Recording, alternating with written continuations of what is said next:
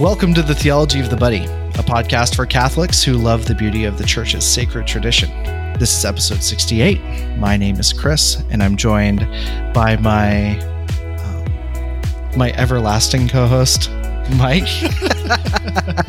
and we're joined by a wonderful special guest who I'll introduce in a moment. So, uh, if you are somebody who is looking to grow in their faith in new ways, looking to connect with other faithful Catholics who are committed to helping you grow, grow closer to our blessed Lord, or simply looking for other Catholic voices who are willing to speak the truth while having a little fun in the process, you've come to the right place.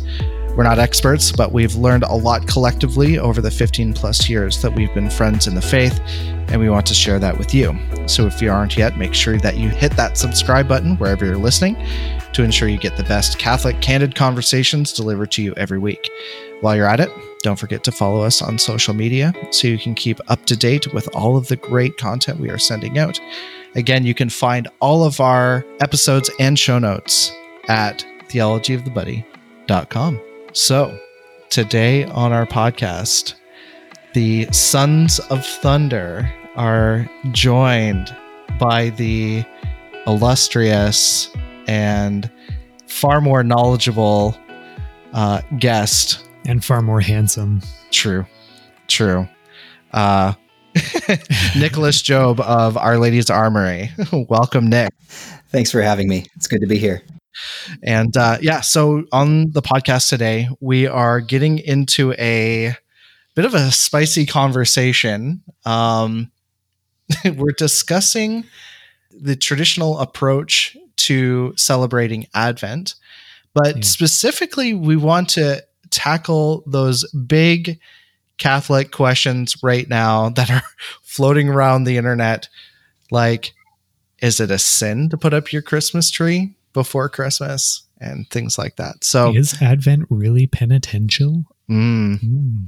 Yeah. So let's uh let's let's get into it. So recently, I don't know if it was in our VIB group or whatnot, but um, Brooke had shared a an article which I'll share in the show notes, um, which it's called Advent Guilt: Should you hold on or let go? And uh, in the article, uh, she uh, talks about how Advent is not a penitential season and gets into the uh, importance that she or she gets into the reasons why she believes that Catholics should have no problems in uh, setting up the tree and and decorating for Christmas and and whatnot. And um, singing their Christmas songs yeah. as soon as Thanksgiving's over, stuff like that. Mm-hmm. And this is kind of juxtaposed against a bunch of kind of trad content that's come out recently and basically comes out every year about how basically the opposite. Don't listen to any Christmas hymns until you know Christmas Day until you've gone to mass and you know Christmas tree has got to be on Christmas Eve. It's got to come down on Candlemas. I mean, stuff like that. Yeah. So, what is a uh, a good Catholic to think looking at the internet these days? Maybe Nicholas Job can help us.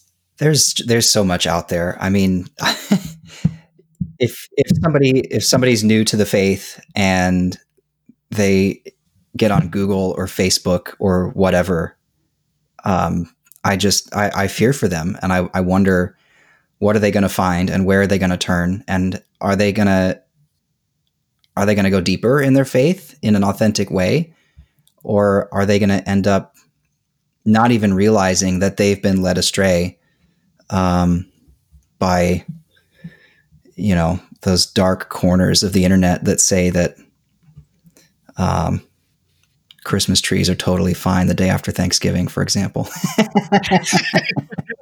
I'm kidding about that part, of course, but eh, the the point stands. Um, it's just it, it's so hard to to know the right direction to go, and I think a lot of what we're going to talk about is probably within the realm of of prudential judgment. Um, I, I think that there's there's certainly some teaching of the church that is authoritative on the things that we'll talk about, but I think a lot of it is um, is more about personal devotion. Uh, so I want to make that part clear up front. And I, I, hope that somebody listening to this, especially somebody who might be new to the faith, uh, doesn't approach this conversation as if it's the authoritative resource. Um, just the same as they, I would hope that they would not approach uh, that article um, from that perspective either. So, having not read the article, though, uh, I feel like I'm not prepared for the episode, although I'll, I'll, have to go look at that later. Um, you know, I, I, think that there's a middle road probably, uh, and and it's up to each family to discern how are they called to celebrate these seasons within their own domestic church. Yeah, that's yeah. a good point. I mean, for better or worse, we're not um, really under any church law to do any sort of uh, Advent devotions, right? Or, you know, we're not bound to do them at all, much less at a certain time. So it is within the realm of private devotion. So I think with that said, you can probably close the case on is it always a sin to put up your tree early? I would say no. It's it's in the realm of like I mean, if you're putting it up with a a spirit in your heart of like I don't care about the faith. I just want to celebrate atheist Christmas. Maybe that's a sin, but like objectively, it's not. I think I think they're especially right now in trad circles, but I think also outside of that too, there's this desire for a lot of families to kind of do this whole liturgical living thing. Like you read like yeah. that book Theology of Home or um, Catholic all year. Yeah, like yeah, yeah, yeah, exactly. You know, and and I think there is some some really good merit there mm-hmm. for sure. But I think trads, myself included, can tend to be a little bit neurotic when it comes to things like this and it becomes hard line. Like, no way, you know, like I'm I'm very I'm very good at shaming Brooke for like putting up her Christmas tree early and doing things like that. But, you know, I think it's yeah, I think there's a trap there a little bit. You know mm-hmm. what I mm-hmm. mean? Um, yeah.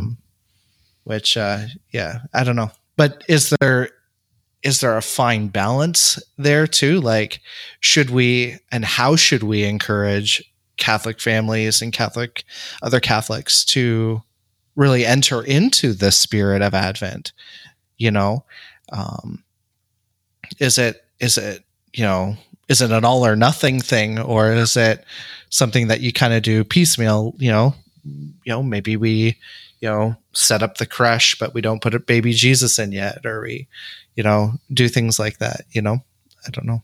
Like how would you approach that nick? I would say um in my own family, restoring the the timeline of liturgical observances to its proper order helped me to um, appreciate them more.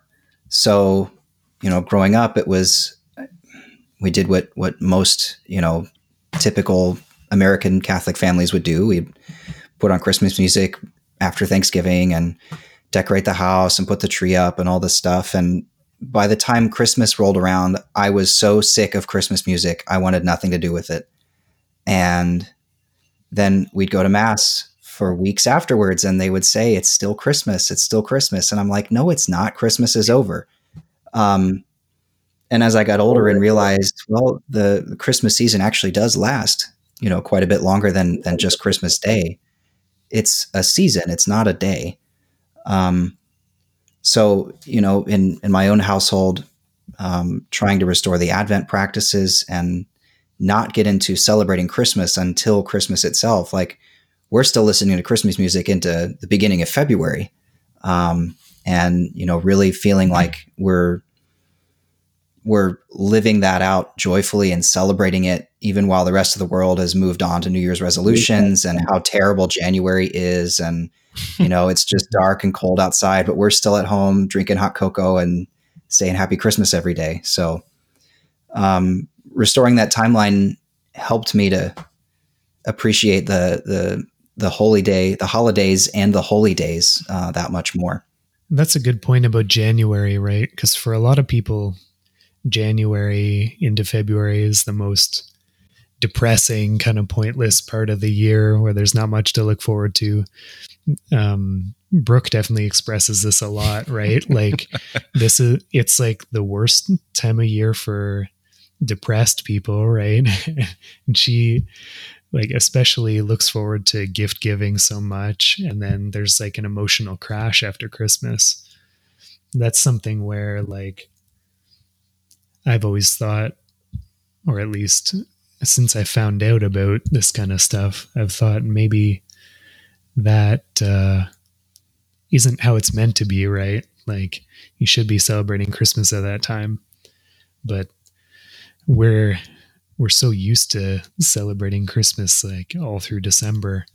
Um I wanted to ask you something uh this may be a, a little random, but um extended family get-togethers.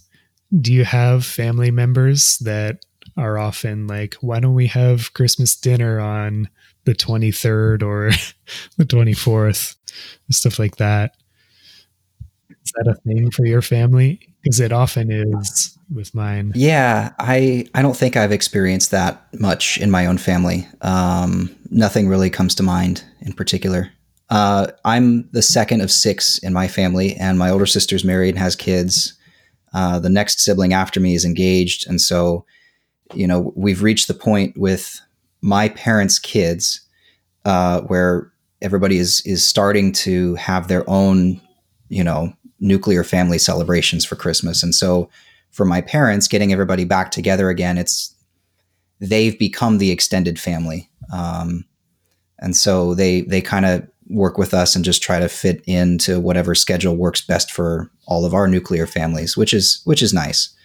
Mm-hmm. Um, I I don't remember any turmoil over you know whether we celebrate Christmas on the 23rd or the 28th for example. Yeah. I'm always trying to gently push to have these extended family dinners after Christmas Day, but uh, the uh, my parents and the in-laws are generally don't care whether it's before or after as long as it's close. Mm-hmm. Yeah. Yeah. When I, um, my, my dad's family, they would oftentimes do it before Christmas. Um, and yeah, I, as a child, I mean, I don't think I really cared too much, but I mean, as I grew older, that was certainly like, it was weird. And, you know, um, and even then at that point, I didn't necessarily have a sense of the penitential nature of Christmas, or I'm sorry, of Advent. And yet I knew, you know, like Advent was kind of a sacred preparation time that you just don't really mess with, you know. And generally speaking, my dad's side of the family are all atheists. So, I mean, it explains why they just didn't care. But I mean, you know, for me, it was certainly like it felt weird to participate in that. Yeah. Do you guys want to switch gears and address is Advent penitential? I I believe very strongly that it is. However, I will make the caveat that in the Novus Ordo world, that I don't think that it's easy to make that case. I think there's still uh, red flags or maybe purple flags that uh, point to that. but uh, yeah, I don't think it's as easy to see it in the Novus Ordo world as it is in the the traditional Catholic side. I think I'd even go so far as to say that in most recent canon law and in Novus Ordo land, it's technically not penitential but if I can maybe reference last week's podcast, saying Advent isn't penitential might be kind of like saying the offertory doesn't talk about sacrifice. It's a statement that's only true in the Novus Ordo. It's not true in any other rite. It's not true at any other point in church history. And we live in an aberration where it's really, it's almost kind of an abuse that Advent's not penitential in the same sense that the offertory doesn't talk about sacrifice anymore. Mm-hmm. Hmm. That's my thinking on it anyway. I'm going to say, according to my personal magisterium, the Advent is penitential. And uh, I have spoken from my chair. I'm sitting in a chair right now. So I've spoken from my chair and it's authoritative. Um, call that the I, book of Job when he speaks of I actually did have a priest tell me once uh, that it's it's a different penitential character from Lent and that the vestments for Lent are supposed to be a red hued purple and the vestments for Advent are supposed to be a blue hued purple. And when when he got to that point, I was like, "You're you're throwing me a line of malarkey." uh, I I don't believe that for a second. Come on, man. Um, Come on, man. Triggered. but I, you know, if if somebody's not looking at the at the rubrics or at the canons or anything like that, uh, what are they looking at? If they're going to mass, they're hopefully noticing the vestments, mm-hmm. and that should be your number one clue. Hey, it's purple. What what other season do we wear purple? Uh, Lent, and that's penitential season. Now, if you want to say it's of a different penitential character than than Lent, I, okay, we can talk about that. Um, I don't exactly know what he meant by that, um, but anyway, um, yeah, I, it's it's penitential. I, I I don't think that there's any. Um, can you, you hear my toddler screaming in the background? Yes. Um, I, I don't think that there's any way around that. You know, regardless of whatever the, the current practice is in one particular rite, everywhere else in our history, everywhere else in, in any other rite, it's it's penitential. So yeah, that's what I'm saying and I'm sticking to it. Yeah. Yeah. Do I don't really know because it's been it's been a number of years really since I've been at a, par- a Novus Ordo parish. Um, but I mean, even for the in the traditional Latin Mass, the the weeks preceding up to Christmas are like the four last things, right? So I mean, I mean, pretty pretty grim stuff. I mean, like obviously heaven's not grim, but I mean every everything's else is kind of a it's a somber kind of moment for us to kind of reflect and prepare for that that coming of Christ. Um, does I don't know if if the Novus Ordo Advent readings follow that or not. The first time I was at, um, or the first time I really remember attending a TLM regularly was at an FSSP parish, and uh, I remember going for the Sundays of Advent that year, and I remember that Christmas was on a Tuesday. Uh, because the pastor said that he was going to talk about the four last things as his his Advent sermons, um, and he said, "Yes, that's right. I'm going to be talking about hell two days before Christmas, and you're going to enjoy it." that's great. Yeah, I love that priest. I don't know who he is, but I love him. I'll just say he has mixed reviews. I loved his preaching though. He was he was very good at his his preaching. Yeah. But uh yeah, so I mean, yeah, in every other case, like in every other rite, Advent is treated as it has always traditionally been, which has been that that penitential time yeah. Of anticipation of of Christ's incarnation, right? Do you remember um, when our friend uh, Billy made the the mm. uh, video about Advent being penitential, and yes. he kind of went through the whole history of Advent back from like uh, I think the sixth century. Yeah, and uh, like he found it going back that far. It seemed like it's not actually as ancient as Lent, but somewhere in the at least by the sixth century, they had adopted a bunch of the Lenten practices into 40 days before Christmas. Right. Martinmas, right? Yeah, from Martinmas to Christmas, which uh, was just this past week. Mm-hmm. And I I never knew that uh, that was the trad beginning of Lent until this year. Yeah. This is like how weird it is to be a, a cradle Catholic in Novus Ordo land that like even little basic things like this you find out when you're 33 years old. like yeah. It's bizarre. Yeah. yeah. I mean I mean Julie and I were talking about this as well how you know Martinmas and and leading up to you know the the the 4 weeks of Advent like how we kind of look at it kind of like Septuagesima in a way, mm. you know, in you know leading up to Lent, being like this is kind of the warning shot, like get ready, start start preparing yourself for the real penitential time you know start mm-hmm. looking into those questions of you know what are what do you plan to sacrifice this advent so mm-hmm. yeah I pulled up the mass readings. I'm I'm looking at the USCCB website right now. Um, the gospel for the first Sunday of Advent is Mark 13, um, where Jesus is telling the disciples, "Be watchful, be alert. Uh, you do not know when the the time will come." Uh, second Sunday of Advent um, is the beginning of the Gospel of Mark, uh, coming from Isaiah the prophet. Um, and then third Sunday is uh, Gospel of John regarding John the Baptist. Fourth Sunday of Advent is the Annunciation from Gospel of Luke. So, so that the eschatological character of Advent is kind of lost in the Novus Ordo a bit. Is that the same every year, Nick?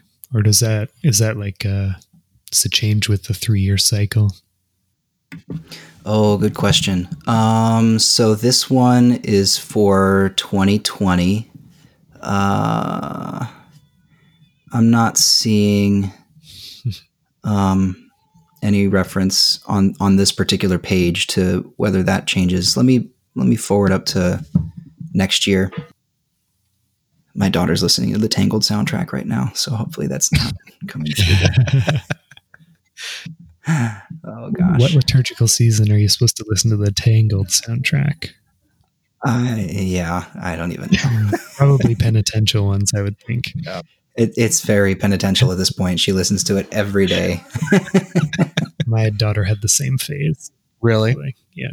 Uh, third Sunday of Advent for next year is um, John the Baptist. Whoever has two cloaks should share with the person who has none, and so on. Uh, fourth Sunday of Advent next year is the Visitation. Um, yeah. Optionitis again. Yeah. Optionitis strikes again. But guys, we're hearing more different scriptures at Mass. yeah. Do, do you have do you have an opinion on that? I know that's totally tangential, Nick, but like do you do you think that the having the same readings every Sunday and you know on every holy day? Same readings every year. Yeah. Yeah. Yeah like the yeah just 365 different readings. Like do you think that's a good thing? Mm, uh,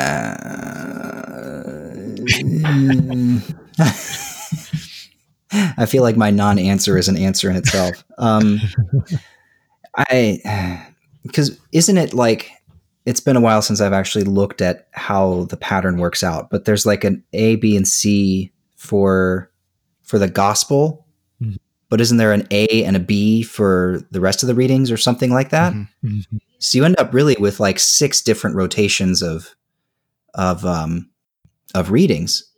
So you you know you could go to mass six years in a row and not have the exact same readings on from first Sunday of Advent to the following first Sunday of Advent. Um, no, I, I think that I think that especially for those people who are kind of on the fence, um, or those people who are coming into the church, those people who just aren't familiar with uh, the liturgical calendar, um, the different liturgical seasons. I, I, understand that there's a theme that uh, is is sought after with the readings and how the readings are structured, but um, I really don't think it's it's that involved that they've that they've figured out a you know first reading year A and gospel year C, and you know it's it's just it's too much too many moving parts.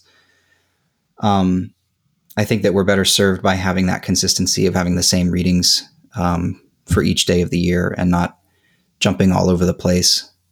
So, yeah, that's my thoughts on it.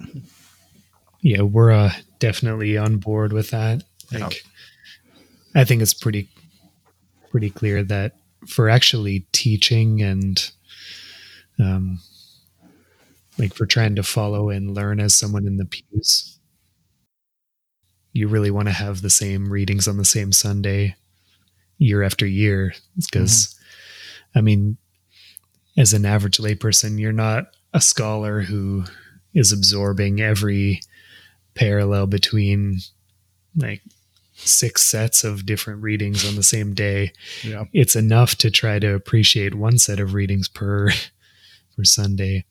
And I do think that they have a stronger character yeah like a, a, stronger relation and a stronger message that's mm. preached by all the scripture in a mass together.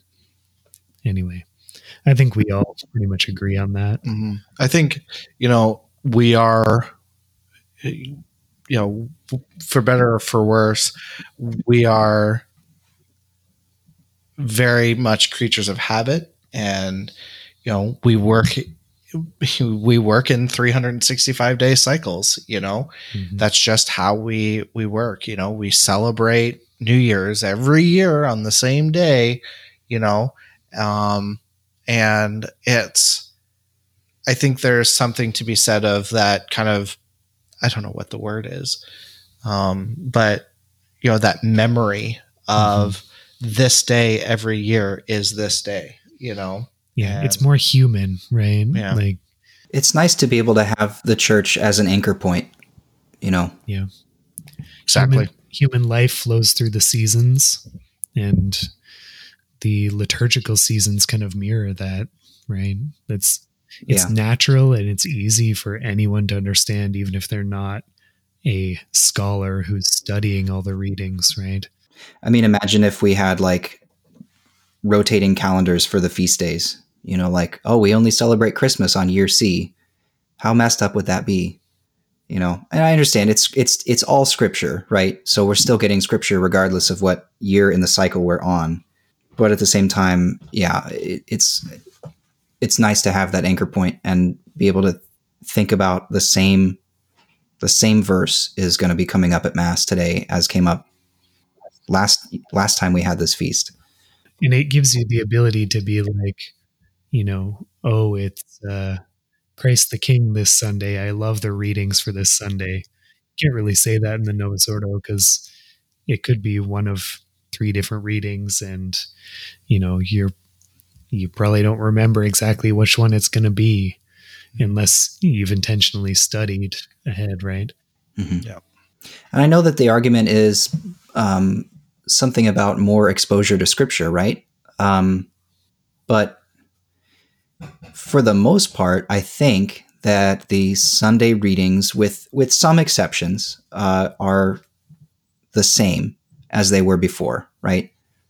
Um, okay, we added in a, a, second reading. You know, in in the old form, we have the lesson and the gospel. Now we have the first reading, the second reading, and the gospel.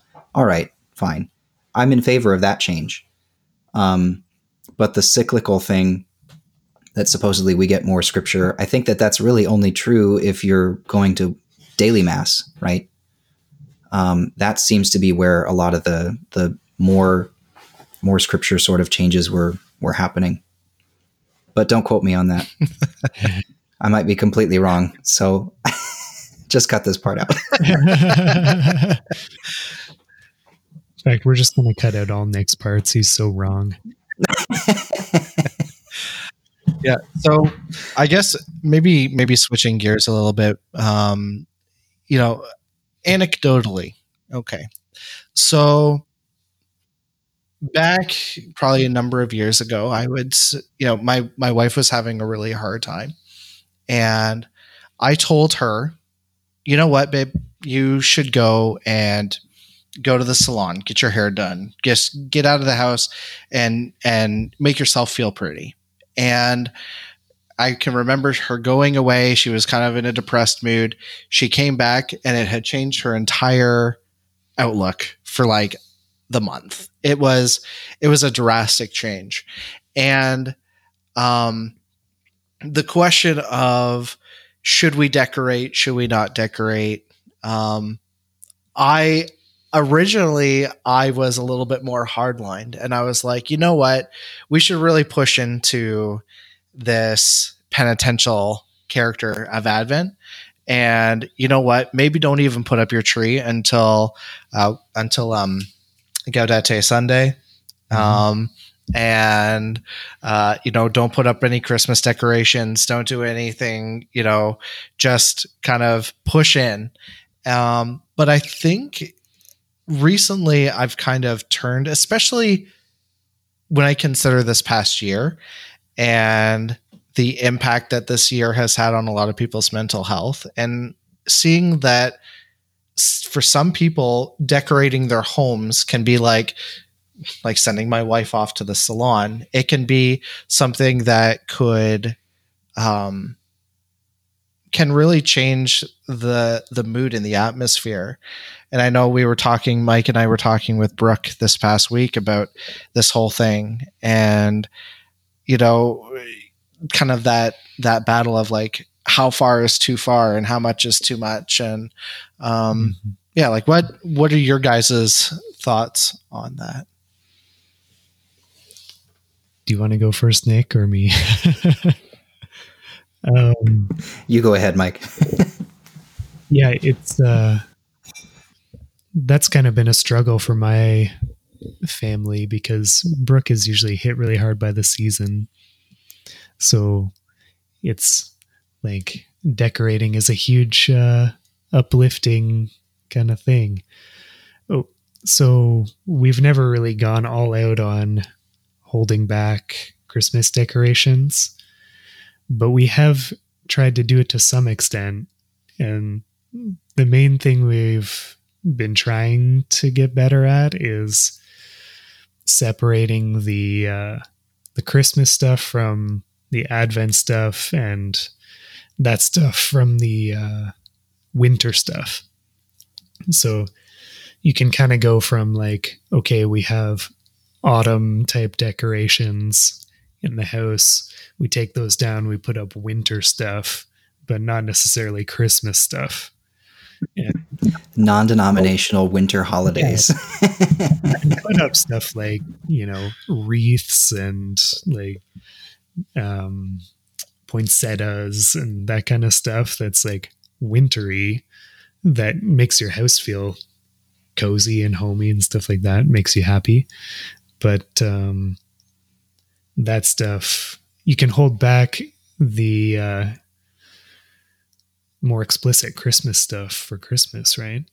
I think that's a good step, especially for people like us who've gone their whole lives, you know, putting up the tree as soon as, well, I mean, as soon as Halloween's over, really. Yeah. I mean, in the Americans have to wait for Thanksgiving, but we have Canadian Thanksgiving earlier. So for us, as soon as Halloween's over, it's like, everywhere's Christmas. yeah. Yeah. I, I, we do something kind of similar. We we kind of stagger it throughout Advent. Um, so my d- toddler wants to sit on my lap. Let me pick her up. Come here. She's so cute. Thank you. Do you want to say hi? Can you say hi to the microphone? No. She's being shy again. Um, my wife's birthday is on the uh, solemnity of the Immaculate Conception. So um, I take the day off work and um, we go out and celebrate her and for her birthday. We celebrate the holy day and um, and then we go to the tree farm and cut down our tree on that feast day. Honey, we can't push the buttons on the microphone right now. Okay. she's like, "What does this button do? What is this? This is going to mute me, and this is going to turn up the volume so it hurts my ears." All right, can we leave it alone? Good. um, so so we get our tree on uh, Immaculate Conception, and then it stays outside for a couple weeks, and then I bring it in on Gaudete Sunday, and then we we uh, decorate it on Christmas Eve, uh, and we keep it up in the house until Candlemas, and then I take it outside and I burn it in a big bonfire uh, for our Candlemas celebration. Um, I love that. So it, it's a good it's it's good to remember that um, Advent is a season of preparation, right? So if it's a season of preparation, it kind of stands to reason that you can do things to prepare for Christmas. It's not this all or nothing, like you can't put up anything until Christmas Eve. Um, I think that's the wrong way to look at it. Madeline, she's messing with the cord on my headset here. Um, so Advent gives us opportunities to prepare for Christmas, and part of that is it, it, it's certainly first and foremost about preparing our hearts. Um, but there's absolutely room in there to prepare our homes uh, and prepare our domestic church to celebrate this season. Um, you know, so little things here and there like poinsettias or wreaths or, um, you know, red and green plaid tablecloths or um, what's that called? The the spicy cloves and potpourri. Is that what I'm thinking of? Yeah. Yeah you know. but anyway. Yeah. I mean, I think yeah, there is that um that need for yeah, that that need for that preparation, you know. But I mean, even when you consider how the church looks at penitential seasons, there's not like a ton of rubrics around decoration. It's it's all about internal preparation right? I mean it's fasting it's almsgiving it's doing things like that right? Mm-hmm. so i mean if we're spending more time decorating than finding ways to make sacrifices uh, and taking time to reflect on those four last things you know maybe maybe we need to kind of reconsider our priorities that's a great point. I think um, if if you're approaching the, the season of Advent and the preparation that it calls us to, um, and your house is ready for Christmas before your heart is ready for Christmas, I think maybe you've you've kind of maybe gone about it the wrong way. Um, and and that's that comes back to what we were talking about with uh, Christmas music earlier. Um, you know, when I mentioned that listening to Christmas music the whole month leading up to Christmas, and then I was sick of it. It's like that kind of, it's kind of like, oh, I'm ready for Christmas right now, right now. But there's there's definitely some waiting that has to, to to, take place, and there it's it's it really is about preparing your heart. Yes, yeah, there it's it is a necessary waiting. You can't just say first Sunday of Advent like, okay, I'm ready for Christmas to be here. It doesn't work that way.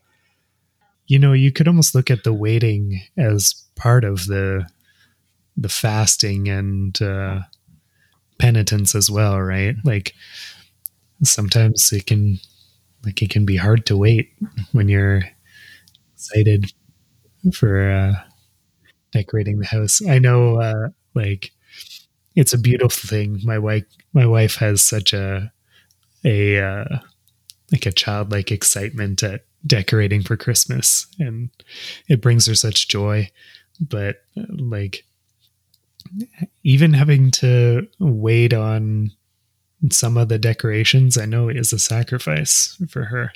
And it's definitely, you could look at it as a form of, of penance if, if you do it with that intention, right? Yeah. Yeah. I, um, that's an excellent point. Yeah. I actually, uh, just last weekend, I picked up the uh, Charlie Brown Christmas album on vinyl.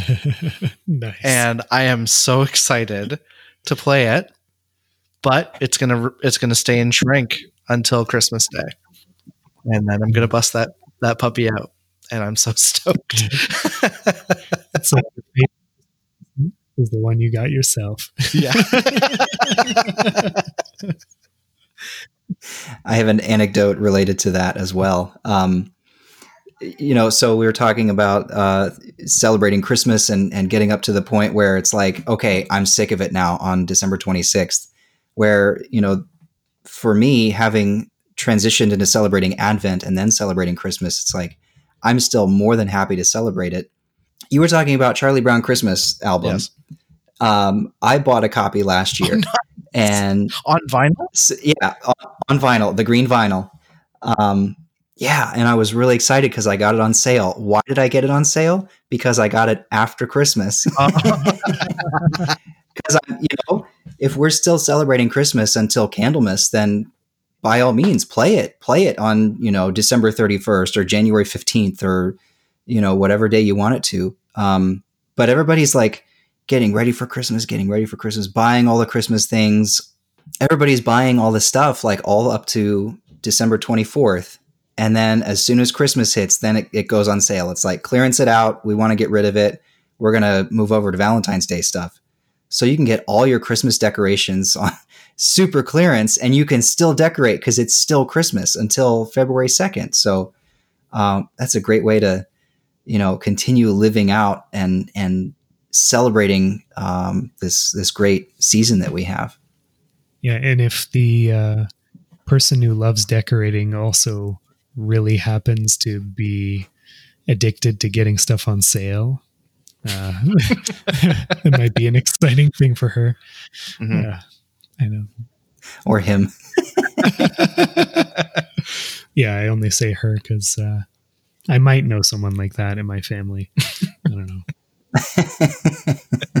yeah.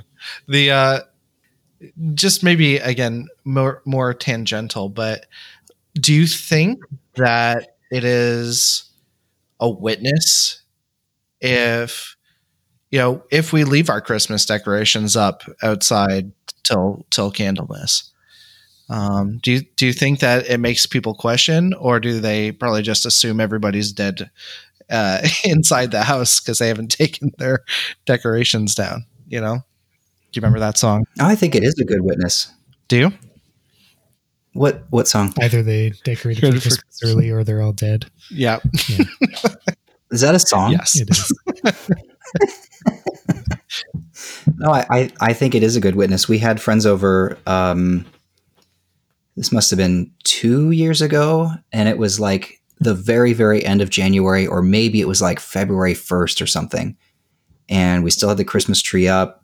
We had them over for brunch and board games and everything, and um, at one point they asked about it. They're like, "Why is your Christmas tree still up?" And so I told them, like, for us, it's still Christmas. Um, this goes all the way up until February second, and then I'm going to take it outside and burn it.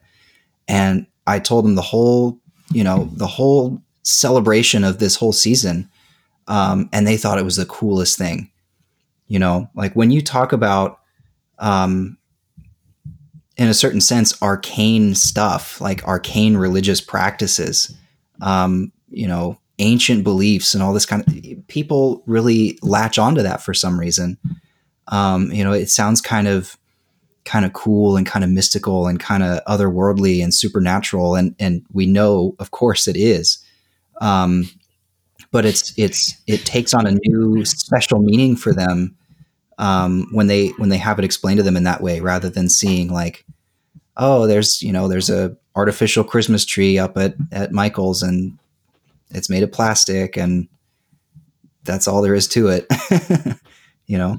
Yeah. So i mean at the end of the day i mean in a roundabout way i guess we've kind of said that it's it's okay to decorate for advent and there's ways to do that but you know certainly urging against celebrating christmas before christmas yeah, it's not ideal for living out your faith and get, getting the most out of Christmas, I would say.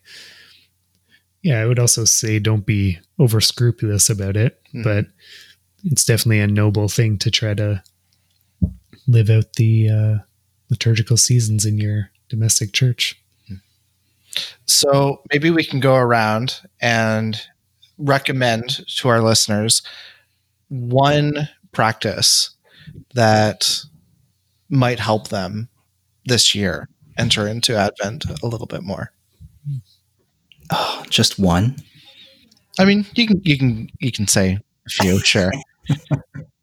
I was gonna I was actually gonna ask you to like what do you do for all of Advent? Tell me the entire thing.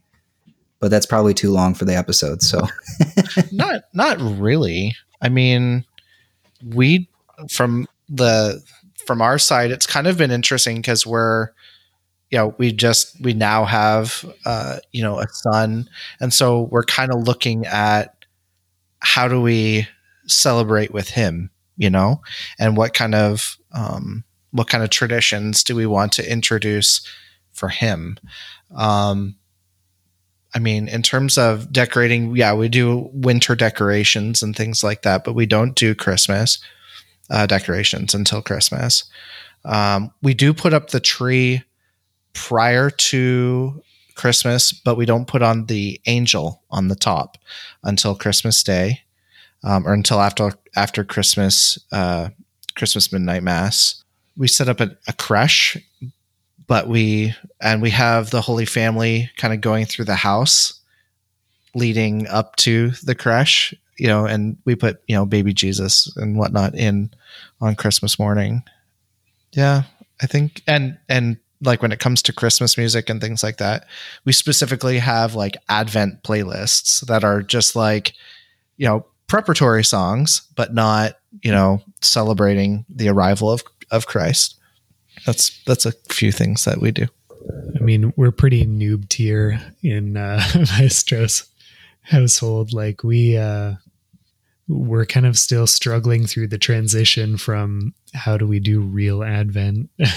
um, so the decorations all over the place, and in terms of like devotional stuff, it uh, it still needs to be nailed down. We, you know, we just started doing actual fasts during Advent.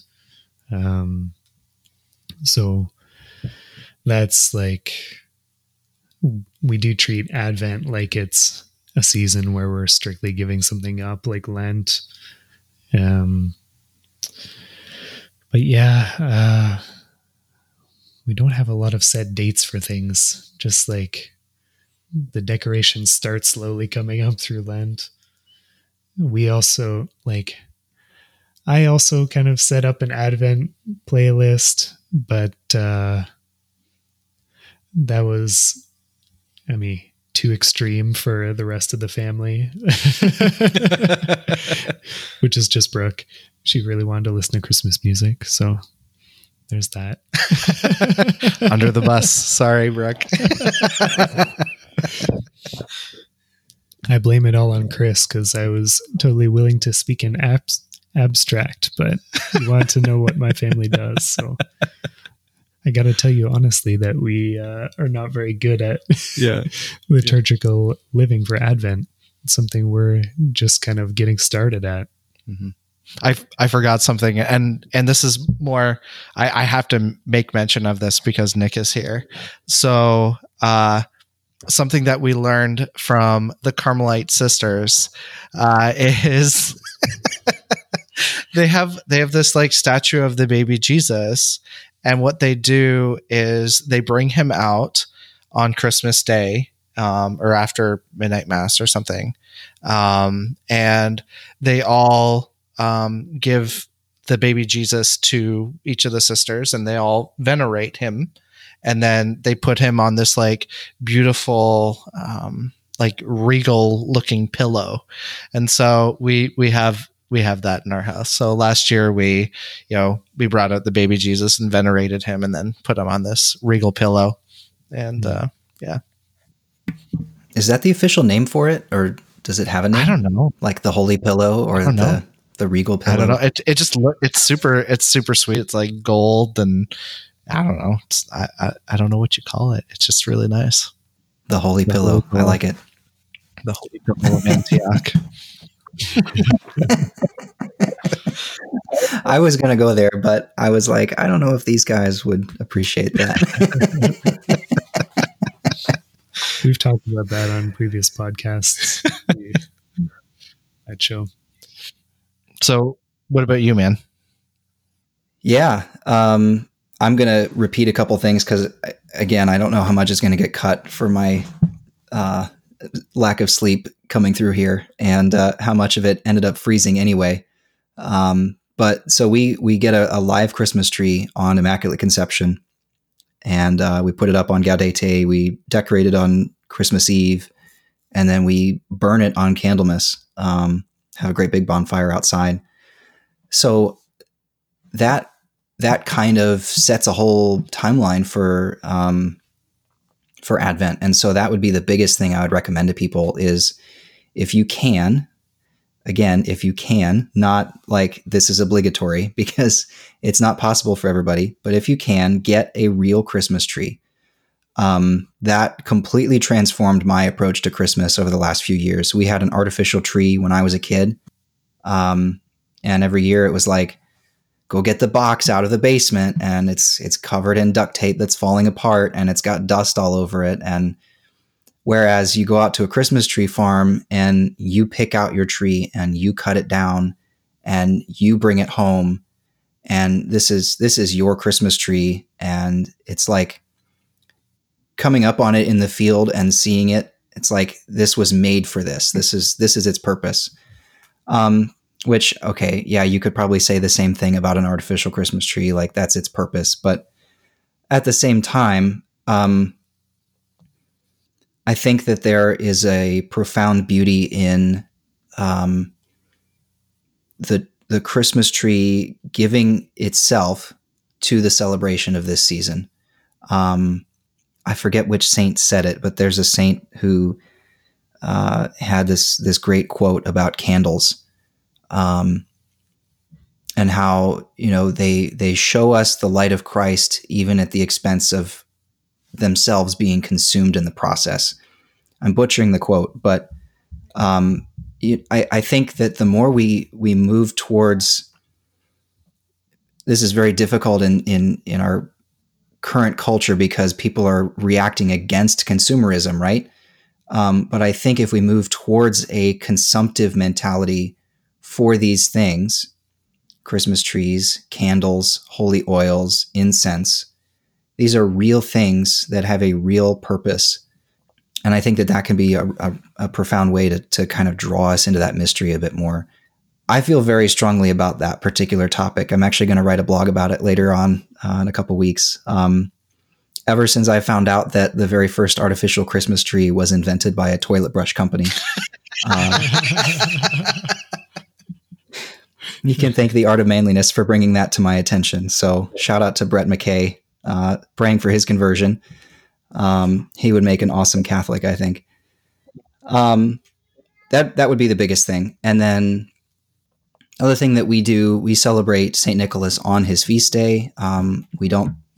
Our daughter's two, so she's not quite there understanding um, Santa or anything like that. We're not even going to do Santa with her.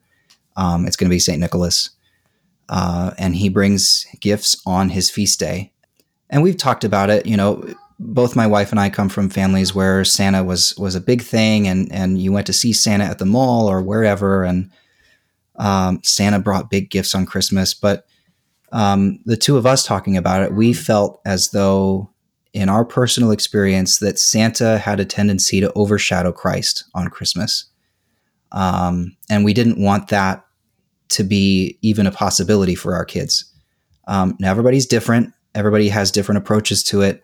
I'm not here to say that, um, you know, Santa is evil or anything like that. He's obviously based on St. Nicholas. Uh, and I think that there are prudent and appropriate ways to incorporate the celebration of Santa into Christmas.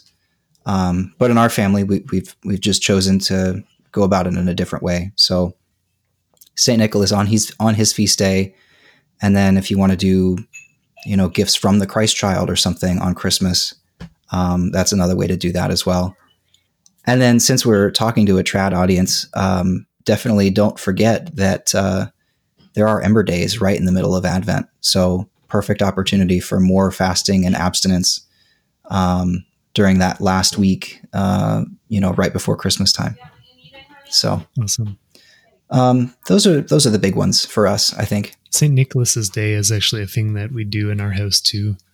I didn't think of that as an Advent thing, but it is really. Um, you know, we put out the kids' shoes, and we we always get those um, chocolate gold coins, put them in the shoes, and tell them the story of how St. Nicholas would give coins to the poor children and stuff like that. So that's always a nice yeah. little practice that's really easy to do, and kids love it. I uh, we we do St. Nicholas pancakes. Um, you could probably find a picture of them on my Instagram. I've done them two years in a row now. Uh, we make pancakes that are shaped like St. Nicholas's face. so you got um, you got pancakes and then like little raspberries, I think, for his uh, his his nose, and maybe blueberries for his eyes, and then um, a bunch of cut up strawberries to make his mitre, and then whipped cream for the beard and the cross on the mitre, and yeah, it's it's this whole big thing, and we absolutely love it. It's so much fun. That's awesome. I'm coming to your house for St. Nicholas Day. I want yeah. Pancakes. Yeah. I actually caught some flack for it last year because last year it fell on, um, was it on a Friday? I think it was on a Friday. Whatever day it was, it was the day that the exorcists recommended like fasting and prayer for the church. Maybe it wasn't last year, but it was the year before. I don't remember. It was, was it after the within the last couple years.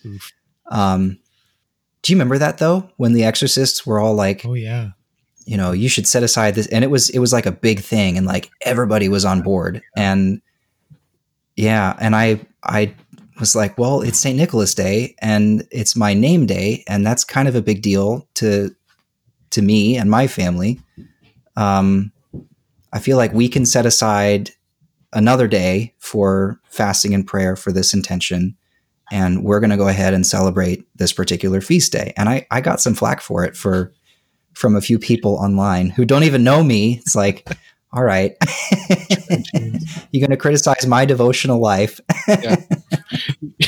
You're but, trad shaming me for for following one devotion that's traditional not mm-hmm. following this just willy nilly, you know, thing. Yeah, no, that's crazy. Yeah, that's crazy. Wow. Well, I, trads are the worst, aren't they? Trads are just terrible. Yeah. worst. Yeah. So I I think this has been a, a good conversation. I think for me, I've gotten I've received uh, a lot of cool ideas and and things have challenged me. And i'm like dang i've got to go out and get a christmas tree now. Nick's not going to respect us if we put up the fake trees anymore. I'm like i'm like the toilet brush tree. trees just sitting there with dust waiting to be opened up. I'm like oof. We're never going to hear the end of the toilet brush jokes. It's just yeah that's all I see when I go to craft stores, you know, it's like Michael's or or Hobby Lobby or wherever, and I see all these Christmas trees up. I'm like, wow, look at all the the toilet brush collection has really expanded this year. uh, that's great. That's great. So, Nick, thank you very much for for joining us on the the podcast today. It has been a, a joy and an honor to have you on again thanks so much for your invitation. I, I always enjoy our conversations, whether they are recorded or not. yes, it's it's actually been an honor to have you in our uh, VIB group as well. It, uh, yeah, it's a lot of fun. People who are listening should uh, should request a join for sure. For sure, it's a good group. It's uh, it's fun so, uh, anyways, I guess we'll we'll sign off here. So, again, uh, to all who are listening, thank you very much for joining us today. We really appreciate you coming and joining us at the podcast table. Um, again, if you haven't subscribed yet, make sure that you visit us on uh, Stitcher, Spotify. Google Podcasts, uh, Apple Podcasts, or wherever you're listening, and hit that subscribe button. Uh, follow us on social media at Theology of the Buddy And uh, again, you can find our so, show notes and past episodes at theologyofthebody.com. And uh, next week, we are uh, back together again with Brooke and maybe Julie. And I'm not sure what we're talking about, but I'm sure it's going to be great. so make sure you're subscribed uh, so you can hear that when it comes out. New episodes are released every Wednesday. So until then, stay, stay tratty.